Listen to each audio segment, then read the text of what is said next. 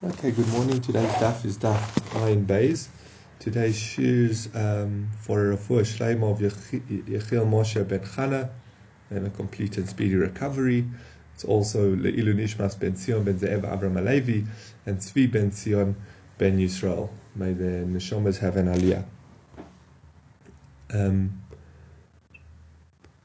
we remember yesterday we were learning, we mentioned in the Mishnah the bigdei kehunah, and we said that the Kohen Gadol wears eight, and the regular Kohen wears four.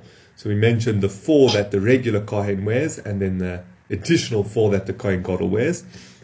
And we also mentioned that the Kohen Gadol, that when the Kohen Gadol is wearing his, well, firstly, for the Kohen Gadol to do avodah, he has to be wearing all eight. And also, when he's wearing his eight garments, then you can consult the Urim V'Tumim. Um, that's the Mishnah. And then we went into, we said that we brought a brisa which said when you see the word um, sheish, which we generally translate as linen, it means it must be sixfold. You take six threads and twine them together to weave the begodim. And then it said moshzor um, means eight. That's by the me'il. Uh, so we said moshzor means eight. The Me'il had to be 12 threads, the Paroiches 24, the Choshen and Ephod and 28. And then we were going through each one, what's the source for that? So we were at the bottom of Ein Aleph Amud Beis, 71b, uh, regarding the Me'il. So the Me'il Shnaimos Aminolon, where do we know that the Me'il's threads had to be made of 12 strands? So he says, um, so Siv, as it's written, for Asisa es Me'il ha'efod, the Me'il that's for the ephod must be made kalil techeles braided with blue wool. V'yelif techeles techeles mi paroiches, and we learn techeles techeles from the curtain. Remember, the paroiches is the curtain that divides the uh, the kodesh from the kodesh akdoshim. So he says ma lahalan sheish afkan sheish, just shisha ma lahalan shisha afkan shisha, just as over there, when it says techeles by the paroiches, it means techeles made with six strands. So to here, it means six strands. But now wait, we've got a problem. So where do we see 12? So because the word kalil, if it says kalil techeles, kalil can mean braided. So you take two threads of two strings of techeles, two threads of techeles that are each made of six, and braid them together. So that's Klil Tcheles, and that's where you get 12. Oh, it says, V'neilev mishulov v'rimoinov, ma'ala halan shmoina afkan shmoine. He says, wait, but why don't you learn from the hem, the pomegranates, that are eight, and say, so to here it must be eight. I, why do you learn Tcheles to the paroiches, rather learn it from its own hem? So he says, no, don in kli mi kli, ve'ain don in kli mi tachshit kli, rather learn a vessel from a vessel, either bigdei kehunah from the paroiches, then learn a vessel from a adornment. The pomegranates at the bottom were an adornment, not a not the actual kli. Me'alma. He says, wait, that doesn't make sense. Rather learn the me'il from another aspect of the me'il than, than the me'il from another from the paroiches, something totally different. He says, no, Hainu to Amrin, and he says, no, oh, that's why we have the pasuk, L'shar begodim shaloi nema bohem sheish, to apply it to other begodim that don't have six. What's this referring to? So I don't know if you remember in the Brisa yesterday, that we said there were five times it says linen in the pasuk and it was listing the bigdei kehunah. Um, it said, uh,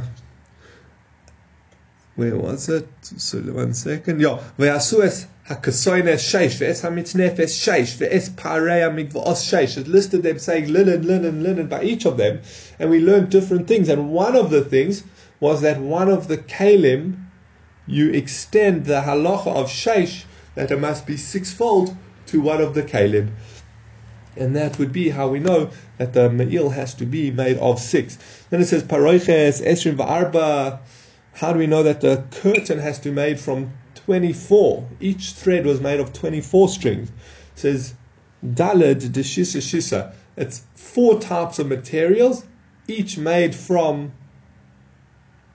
six threads. Uh, what are the four types of material? So it's sheish. Let's that's blue wool. Argamon is generally translated as purple dyed wool. Talas shoni is red dyed wool. And sheish, linen. So you take six of each of those and spin it together, and that's how you get your 24 threads. And loydina veloydana that we don't need to discuss anymore. Then choshen ve'ephod esrim v'shmoina minolon. How do we know that the choshen and the ephod were made from 24? So tsiv, as the pasuk says, Vasi says choshen mishpat maase choshef kamaase ephod tasenu. You shall make the choshen mishpat, the work of a designer, like you made the ephod and then it lists the materials. It must have gold threads, blue wool threads, purple wool threads, red wool threads, and linen threads. Arba esriv arba. Four of the materials are made out of six strands each, so that's 24.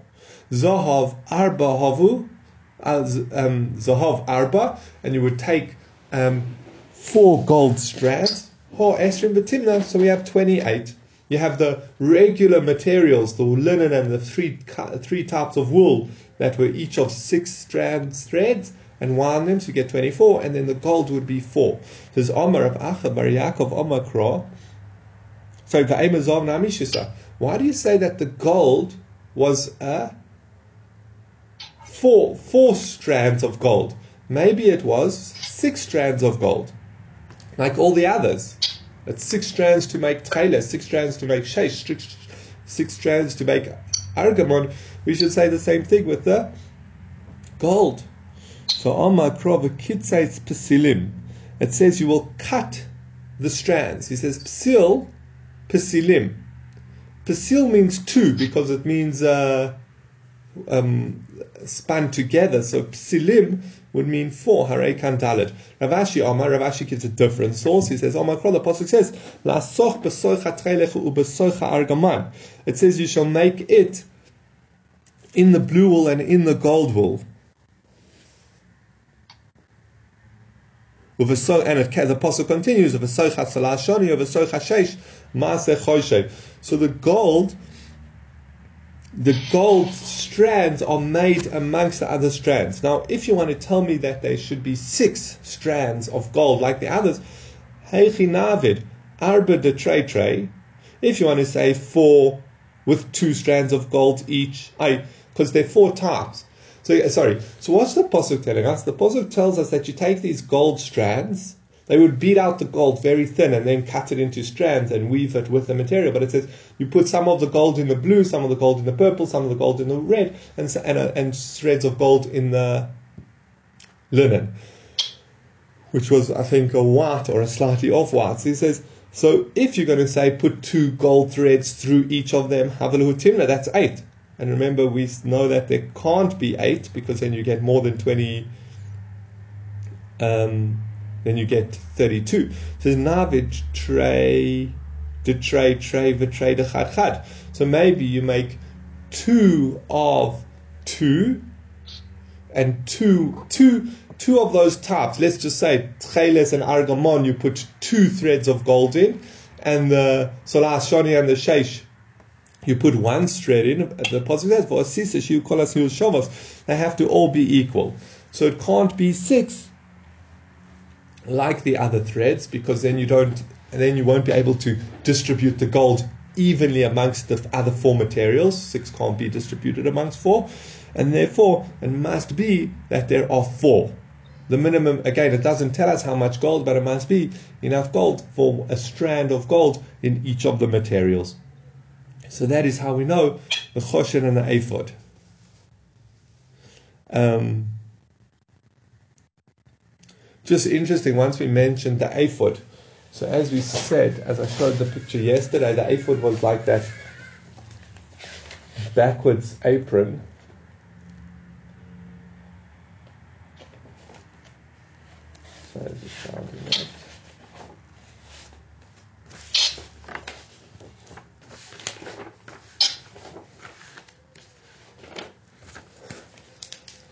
I mean, I don't think that's how the colorful threads uh, uh, went together, but that's the, the pattern of the ephod. It was like, as you can, as I said, it was backwards. This would be worn on the back, and it would be tied with these in the front, and then this would go up, and this chain would hook over, and it would clip to the choshen, the breastplate. So that um, there's a famous story that it's not so easy to read the words of the Chumash and see how that is designed. So there's a story that once Rashi was walking along and he was and, and, and a, a, woman rode by, a noble, a French noblewoman rode by, and he was like looking, staring at her. So all his students were very bewildered. Like, what's Rashi? It's so unlike Rashi to stare at a noblewoman riding by, and then uh, and then he like said, "Oh, I realize that's what the ephod looks like. That uh, that uh, overcoat, that apron, that uh, fancy garment she's wearing. That's what the ephod looked like. So that's where that's what Rashi." And that's how he says it uh, in the Chumash. If I remember correctly, he says that it's it's described like women, uh, like the the, apron, the ephod is similar to what women wear. Um, okay, let's carry on. Omar Rachva, Omar Rav Yehuda. Rachva said in the name of Rav Yehuda, Hamakare big day loike. Someone who tears the bigdei kehunah gets lashed. Shenemar, as the pasuk says, lo yikare, you shall not tear them says Bar Yaakov. Who says that's what the pasuk saying? Maybe the Torah is saying Navid uh, nikra. Make a hem so that it doesn't tear. I, the context of the pasuk is regarding the ma'il. It says, so remember the ma'il is that robe. So he puts his head through the hole in the middle of the top of the robe. Um, so it says, pi soviv, make a hem around it, etc. Lo so, so maybe he's saying, make the hem so that it doesn't tear. Who says it means that if you do tear them that you're liable?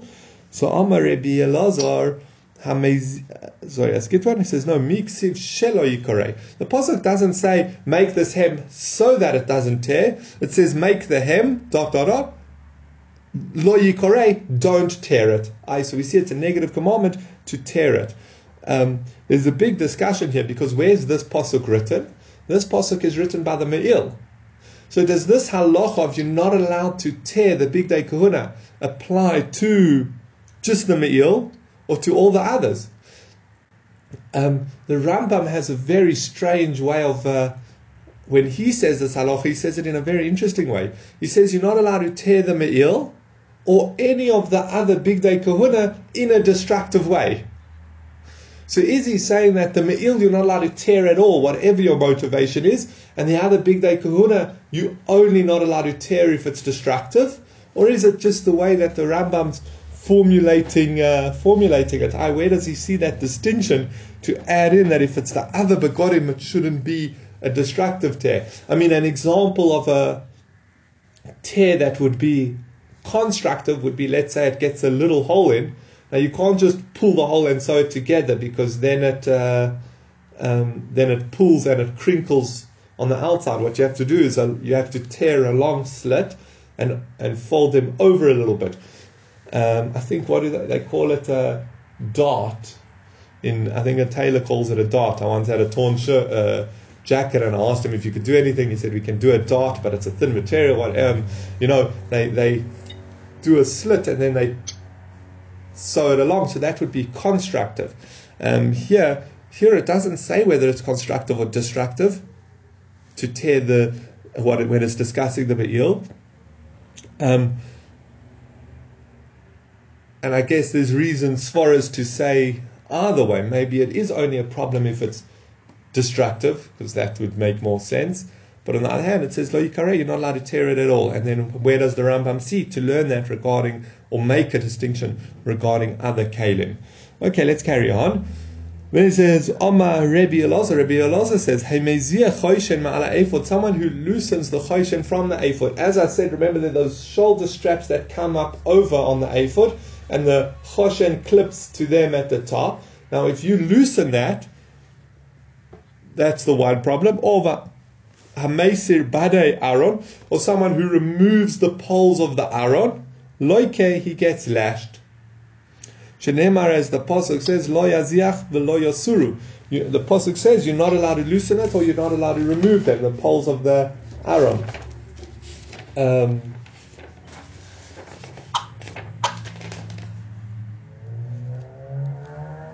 just there, if you look at, at that picture, those are the poles of the Aron we're referring to. They were used to carry it. So they were slotted into rings that were made on each of the corner of the Aron, and the poles went through it.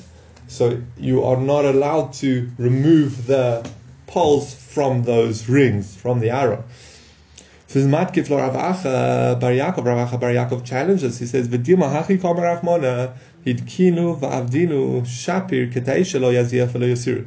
May, who says that it's saying you are not allowed to loosen the choshen from the ephod, or you are not allowed to remove the poles? Maybe it's just saying is do it, make it firm, make it strong, attach it well, so that it doesn't come undone, or do not, or that the poles do not slip out. So the Gemara answers, no, the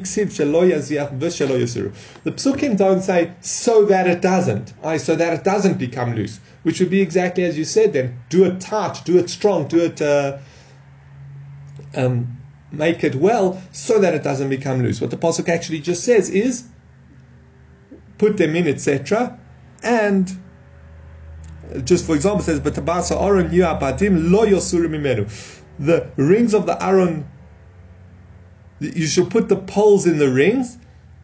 Lo don't remove them. It doesn't say so that you shall not, so that they don't get removed, or so that you don't remove them.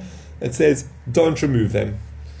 So we see, so therefore it's a negative commandment to remove them. Rabbi Yossi Bar Chanina Ramiksib, Rabbi Yossi Bar Chanina raised the contradiction between two psukim. But Tabasa Aron Yabadim Lo Yosurim Mimenu, it says the in the rings of the Aron, the poles shall be, don't remove them from it. Uksiv, and then it's written, I'm going to change the posuk slightly. It says, Vaheveso es habadim betabas, you will slot the poles into the rings. Ho kaitzad, misparkim va'enishmotim. Sorry. Um,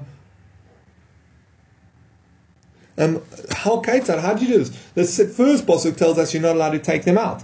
And the second pasuk implies that you put them in, and I put them in and take them out. So how do you resolve the two psukim? So misparkim va'einishmatim. No, they could. They were loose. They were detachable, but you were not allowed to remove them. Right, so that's the halach. And Tanya Nami Hachi, we have a brisa which says the same thing. But tabasa Aron Yehu Habadim the the poles shall be in the rings of the Aron. You might have thought that they are fixed in, that they cannot move. Talmud Loimar, badav betabos. You will put the poles in the rings. Ah, Just telling us that you must put the poles in the in the rings maybe you're allowed to take put them in and take them out, etc. It Says no, Talmud Loimer, but Tabasa Aron you are badim. That the badim must remain in the poles. The, the pole, sorry, the poles must remain in the rings. He says, okay, so, so how do you, how do again, how do you do this? You have this contradiction that seems to imply that you can put them in and out, and no problem, and the other one implies that they must, they have to stay there. So the Gemara answers, no, misparkim, the Baris explains, misparkim v'einishmatim, they are put in and they are not, but they are not removed. I, they, they, they constructed in a way that you can detach them, that you could take the poles out, but you wouldn't. It would be a negative commandment to remove them. Um, Rashi explains, just interesting, says, Baroshem ho avim, v'hichnis roishan echot dakin. Hilkach lo hoyu nidchakim betabas ela misparkim v'holchin lekadu lekan. Aval eino nishmotim lotzeis mehem lefi shahin avim borashem. Rashi says the poles were designed that they were thicker on the ends. So you could force them through the rings, but once they were in the rings and it was thinner in the middle, you could they could be moved and slid along. And theoretically you could pull them hard and get them out, force them through the rings again but you but that would be a negative commandment that you wouldn't do. So very interesting how Rashi explains both the like I'm, I'm trying to think where he gets it from, but that they were they were fixed in um, fixed in, and that was but again they could come out, but again you wouldn't be allowed to, and they wouldn't just fall out, because it was thicker on the ends of the poles, which wouldn't fit easily through the rings. Okay, Omar Rav Chama Berebi Chanina. Rav Chama Berebi Chanina asked, My dirsib atzei shitim oindim. By the poles of the beam, sorry, by the beams, the beams that were, would make up the temple, the walls of the Mishkan, it says they must be of cedar wood standing.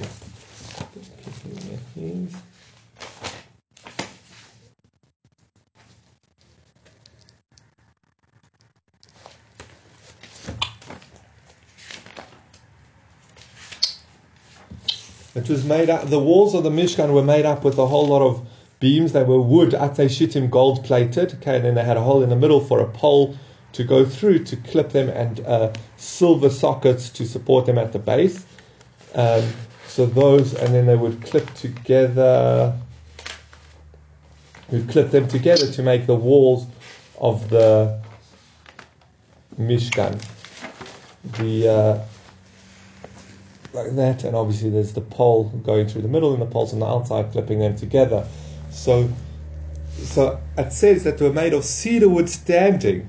Now, obviously, you would stand up these poles to make the Mishkan, to make the walls of the Mishkan. Why does it have to tell us? Just tell us, um, make them up. So he says, derech that they must be standing the way they grow. Uh, interesting, the top of the tree must of the trunk, I, I imagine are made from trunk or thick branches, must be the top of the branch. And the bottom of the must be the top of the, the beam. And the bottom of the beam must be what was when it was growing on the tree, closer to the ground. Aye, so the, the beams as they stood up would have been the same way that they were growing. Interesting enough, where's another halacha where we see this? Balulav and. And that's where we actually learn it from, is that we we learn that it must be derek gedilus on the way it grows, and that's why when you're shaking your lulav, you must be careful that everything's the right way up. At the bottom of the stem is facing downwards. That's why we turn, and that's the complication with the esrog. Because if when you pick up the lulav and esrog and you're holding it all the right way, well then you've done the mitzvah. So we turn the, so what we do is we turn the esrog upside down. You don't fulfill the mitzvah because it's not derek gidulam the way you grow it. And then you say the bracha and you turn it the right way around and you shake it to fulfill the mitzvah after having said the bracha. That's another whole discussion that we say brachas before we do the mitzvahs. And then, um, I mean, interestingly, another possibility that the Vilna Gaon brings there is that you actually just pick it up with in mind that you're not fulfilling the mitzvah. If you're carrying it with intent to not fulfill your mitzvah, you don't fulfill the mitzvah, and then you would um, give it to the, and then you would have in mind after the bracha that you are doing the mitzvah. He actually learns you don't have to switch the esrog around. But again, that's this halacha derek gidiloson. Um, you can also ask the question, I guess, what about other kalim? Did the mizbeach, the wood used for the mizbeach, did that also have to be derek gidiluson? That the bottom of the mizbeach was the bottom of the would have been the bottom of the tree and the top to um, facing upwards. Um, I'm not sure. I was wondering about that, but I'm not sure. Another another explanation of standing it means that they stand up, they support the covering. The gold cover wasn't it wasn't gold plated that it stuck to it; it was actually nailed on.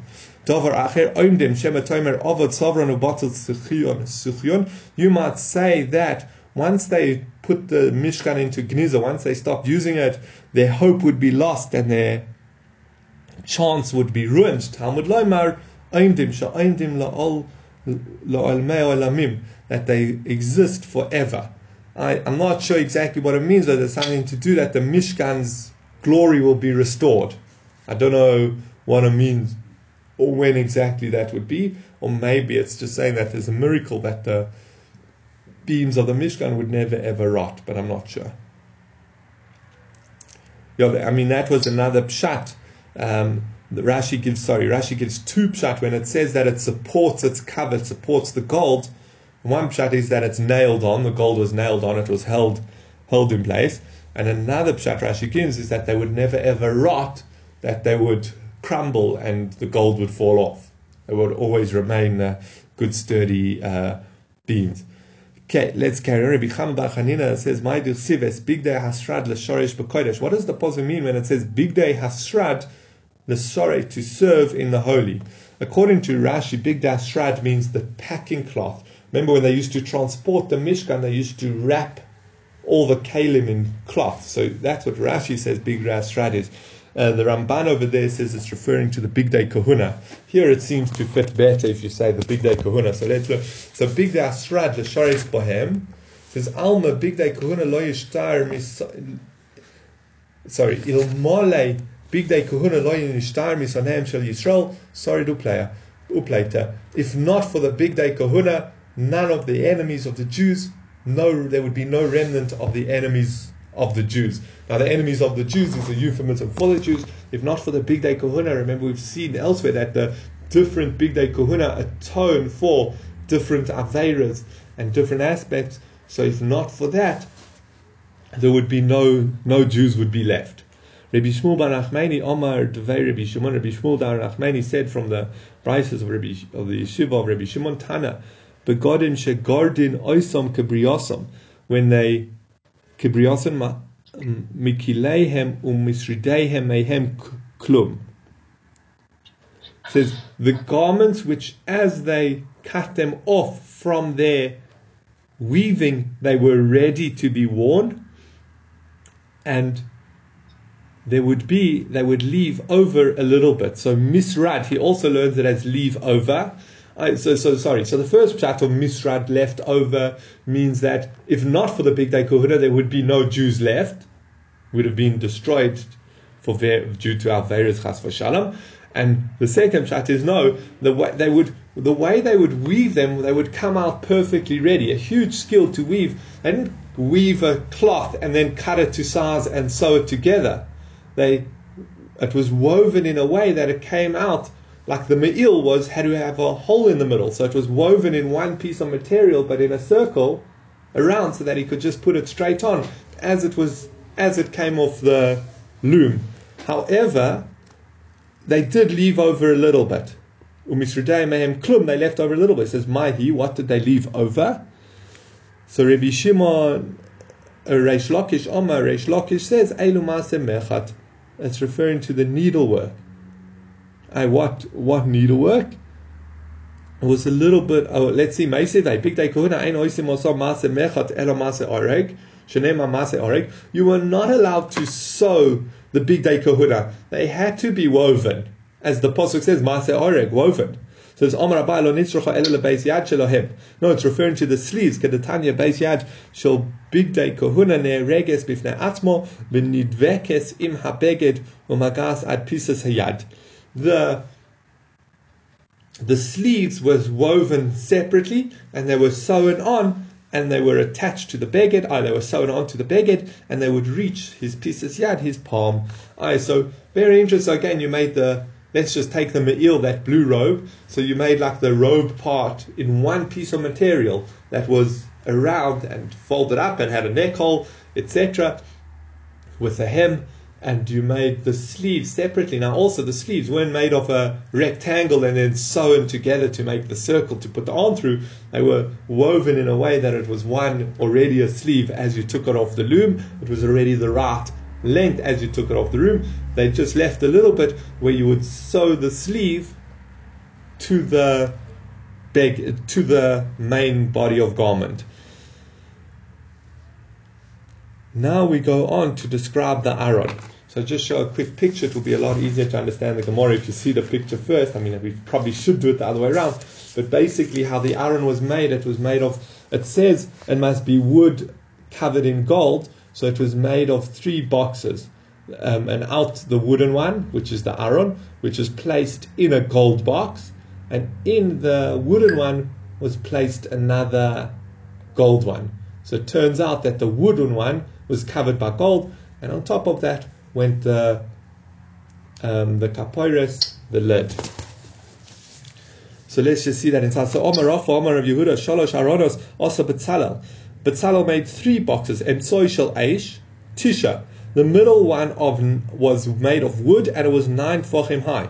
Pnimi Shel Zov, Shmoina. And the inner one was made of gold and it was nine tvachim high, uh, eight tvachim high. The reason is, as we're going to see, because the base of the middle one was one tefach.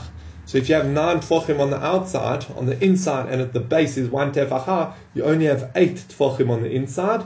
So that's why this inner gold was eight um, was eight tefachim high to fit perfectly into the middle one, into the yeah, into the middle one, and chitzon asara umashu. Sorry, I think. So. Yochitzon, which was also called Asoro Mashu, was ten and a bit. Of Tanya Acharosor Mashu, but isn't there a Brisa which says it was eleven and a bit? And we said ten and a bit, and the Brisa says eleven and a bit. It says Loi Kasha, Ho Commander Omar Yesh Be'uvav Tefach, and Ho Commander Omar Ein Be'uvav Tefach. No, the one who says that it was eleven was according to the opinion that they had the base was a Tefach, and according to the other opinion, it had to be um, that it was ten and a bit was because the base wasn't a tefach. Or my mashahu. Oh, so what do you do with the mashahu then? There, it was the crown. I'll come back to that. But basically, so interesting, two different ways that the aron was made. According to the one version that we mentioned first, the outside of the aron was 10 tefachim and a bit high, and the lid was a tefach thick. So basically, what happened is the lid fit perfectly over the wooden one, and the outer box went up just a little bit so that the lid, so that it would cover where the lid rested on the inner box, the outer one covered a little bit. It still protruded a bit because it was only 10 and a bit.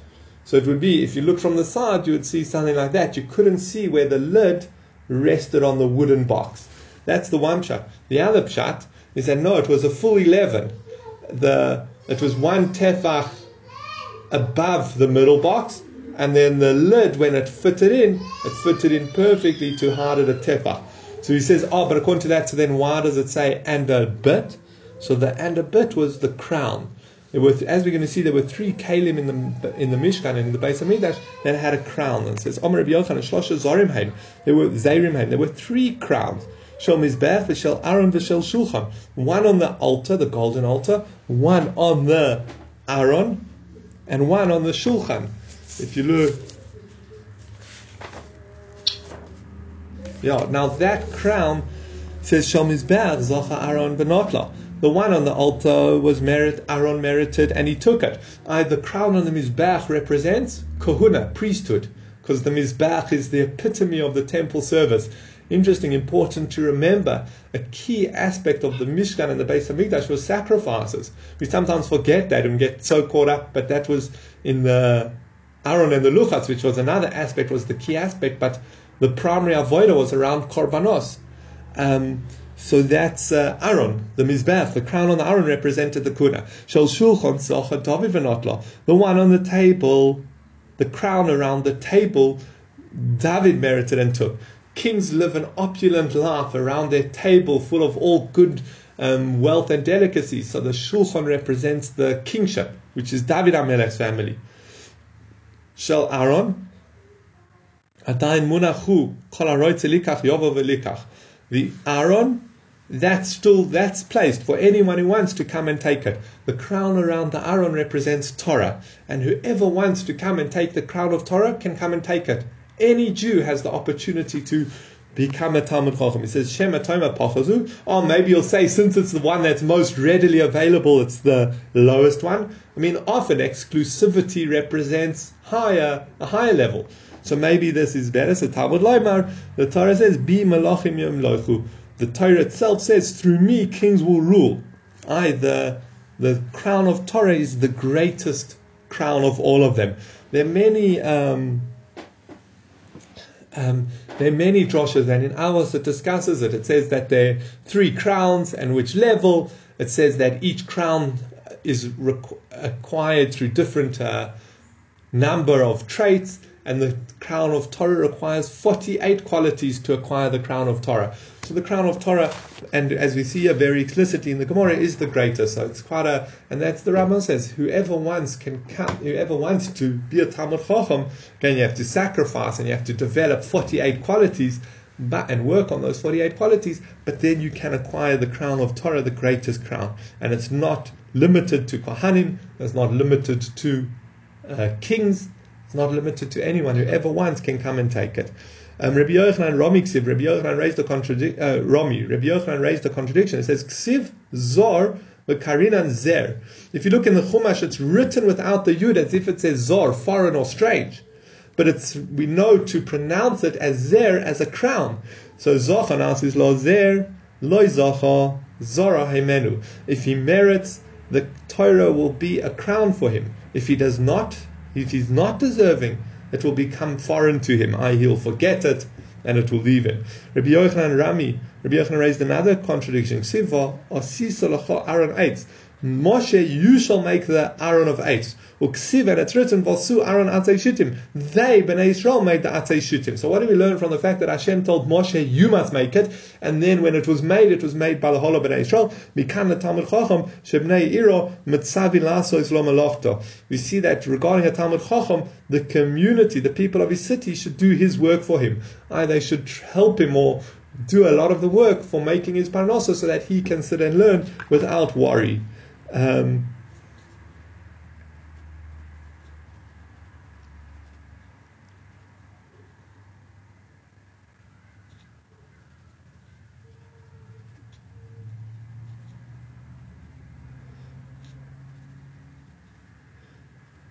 So this is a good. I mean, this is a good source for a kollel collecting money. That you must just let the Talmidei Chachomim learn, and we must work on their behalf. But on the other hand, I mean, there's the famous, famous Rambam where he goes very severely and speaks very harshly about Talmidei Chachomim that just sit and learn. So, okay, so how to resolve that with this Gemara is an um, interesting question. Then it says, um.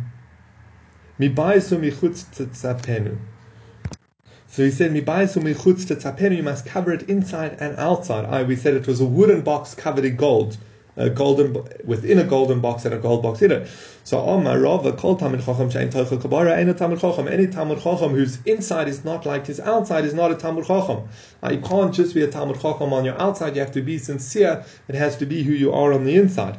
Abaye Vitayim Rabba Bar Ula Nikra Nitav. Abaye and some say it was Rabbi Barula says not only that, he's called despicable. Shenemar says Afki Nisav Venelach Ish Soisek Mayim Avlo.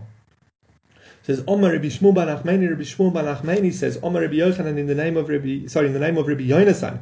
My dear siv lama ze mechir biyad tzil liknois chachma velev ein. Why is there a price? Why is it affordable for the fool to buy wisdom, but he has no heart? says Oila hem lesoinei shel tamidei chachomim she'oiskim b'Torah v'ein bohem yira shamayim. Woe to the tamidei chachomim who delve into the Torah but they don't have yira shamayim. This is a you know, Machriz Rabbi Yannai. Rabbi Yannai says Chevel. Whoa, what a pity. Al deleisle darosa v'tira ledirte ovid. Someone who doesn't have a chotzer, but they build a gate around the chotzer. Uh, uh, but they build, set up a gate. Uh, they just put a gate to nowhere. Someone who learns Torah without Yiras Shamayim has a gate to nowhere. He doesn't really have anything of substance. Omar lehu rovel rabbonin b'musa minayu lo tirtun tarti gehenim. Rava says, I beseech you, mataminim, don't don't earn Gehenim twice. Why? If you try to be a Talmud Chacham, you sacrifice in this world. This world's not going to be as pleasant as if you try, uh, not necessarily going to be as pleasant as if you're a businessman or someone else who's making money and can live more comfortably in this world. And not only that, if you have, if you don't have Yiras Shamayim, but you learn Torah, you're not going to get Olam Haba. So, they, so you've got to get Gehenim twice. Says, Omar Rabbi Yehoshua ben Levi, might you see what does the Apostle mean? V'zos Torah says, Sam, Sam Moshe. This is the Torah which Moshe placed. Now, why does it use I mean, and this is the famous thing we say at uh, Hagba, but some also has the connotations of if you read it as a samach instead of a sin, it's a, a potion, a, a, medicine. It says zochanas is lo samachayim. If he merits, it's the medicine. Lo zochanas is lo samisa. If he doesn't, if he's not deserving, it's a poison. It says v'hainu da'ama rova. This is what Rava says. Du uman le'isama dechaya de lo uman le'isama de musa. If he is skillful with it, it will be a potion for life. And if he is not skillful, it will be a potion for death. Um, there's a very similar Gemara in the Gemara Shabbos, and it's also Rava. He says the Maiminimpo, someone who uses his right hand, it will be a Samadachai, and someone who uses his left hand. But along the lines of when you come to learn Torah, you have to be skillful, you have to put in your effort, you have to put in your energy. You can't do it half hearted, you can't do it with, uh, you can't, what would be the word, the opposite of skill, you can't, uh, you can't do sloppy work when you're trying to learn Torah, all that, it will turn into a samad uh, demisa, a poison. Um, yeah, interesting. There's a lot to discuss on this, but I think just some of the main points we see is the importance of sincerity. Be the same person you are on the inside and the outside if you're trying to be a Talmud Chacham. Um, interesting, we generally say the, the Nefesh, one interesting point, the Nefesh HaChaim says, he's, so he's got a whole section on the importance and the value and the centrality of learning Torah in the, as a Jew in our life. And he says there, he basically says, I mean, learning Torah is the ultimate. It's attaching yourself to Hashem in the ultimate way. Um, he says, very interesting, says, when you're learning Torah, what should be your intent? What should be your focus? To understand what you're learning. Says, whether you're learning a sugya to do with damages or theft, or whether you're learning a sugya about the holy avodah on Yom Kippur, or whether you're learning um, sugya of some uh, kinyan, monetary transactions, you know, however superficial it's, however disconnected to kedusha, to our sense of holiness, it sounds, or no matter how it sounds like it's your object, your goal should be to try and understand it as best as you can. That's that's what learning Torah Lishmo is, and that's what he holds is the ultimate. The ultimate way to connect to Hashem is to learn like that. Um, but interesting, he says you have to remember Torah and Yiras Shamayim are connected. You can't have one without the other. And we sadly see that in our history. We see people who have been very wise in Torah, but they don't have Yiras Shamayim, and it often they turn out often to be the most evil. Just to go back to Tanakh, go back to the cases of Tanakh, we have Doeg Hadoimi. He was one of Shaul's uh, advisors, super, super uh, super, super huge, huge Talmud Chacham. They bring, he knew uh, 300 answers to a question that we don't even know one answer to. And a phenomenal, phenomenal Talmud Chacham, head of the Sanhedrin. And he turned out to be the most evil, evil person. It seems because he didn't have Yiras Shamayim, he just had uh, thing. We found Acher. I'm just going to run through a few examples throughout history, but there are lots. Acher, the Rebbe of Rebbe Meir, something went wrong and he was a huge, and he became a heretic. Okay, it's not so clear why he did, but I, w- I would connect it to these drashas of uh, Yiras Shamayim. And even in our time, we find people who are known as phenomenal Talmidei Chachamim, and sadly, the acts they do, they make uh, always make front page news, are very, very despicable. Abuse, uh, what's it, uh, fraud, uh, um, stealing, frauding, uh, de- defrauding charities, you know, terror. Um, so that's again the problem of you can have people who learn Torah and who are on the surface wise in Torah. But the problem is that you don't have Yiras Shamayim, it amounts to very little, and not only that, it's a poison. It will be a poison to them, and sadly, it seems to be a poison to the rest of society. And when you have people like that, so that's something very important. To, oh, so back to the Nefesh HaChaim.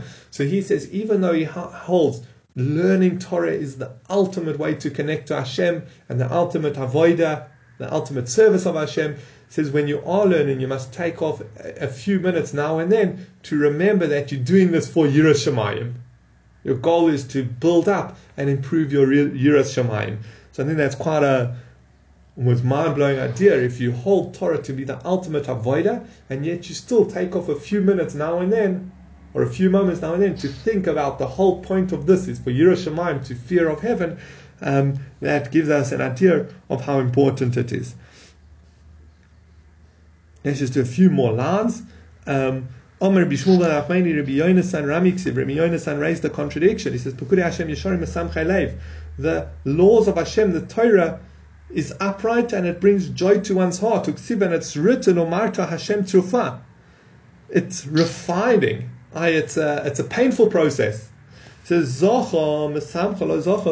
Tzorfoso. If he merits it, it will bring him joy. If he doesn't merit it, it will refine him. Rashi says through Yisurin and Gehenna. Reish Lakish Megufa Dekro Nafka. We can actually learn that from the pasuk itself. We don't have to go somewhere else. Says Zocha Tzorfoso Lachaim. If he's merited it, the Torah refines him. If he's deserving, the Torah refines him for life. Loi Zocha Tzorfoso.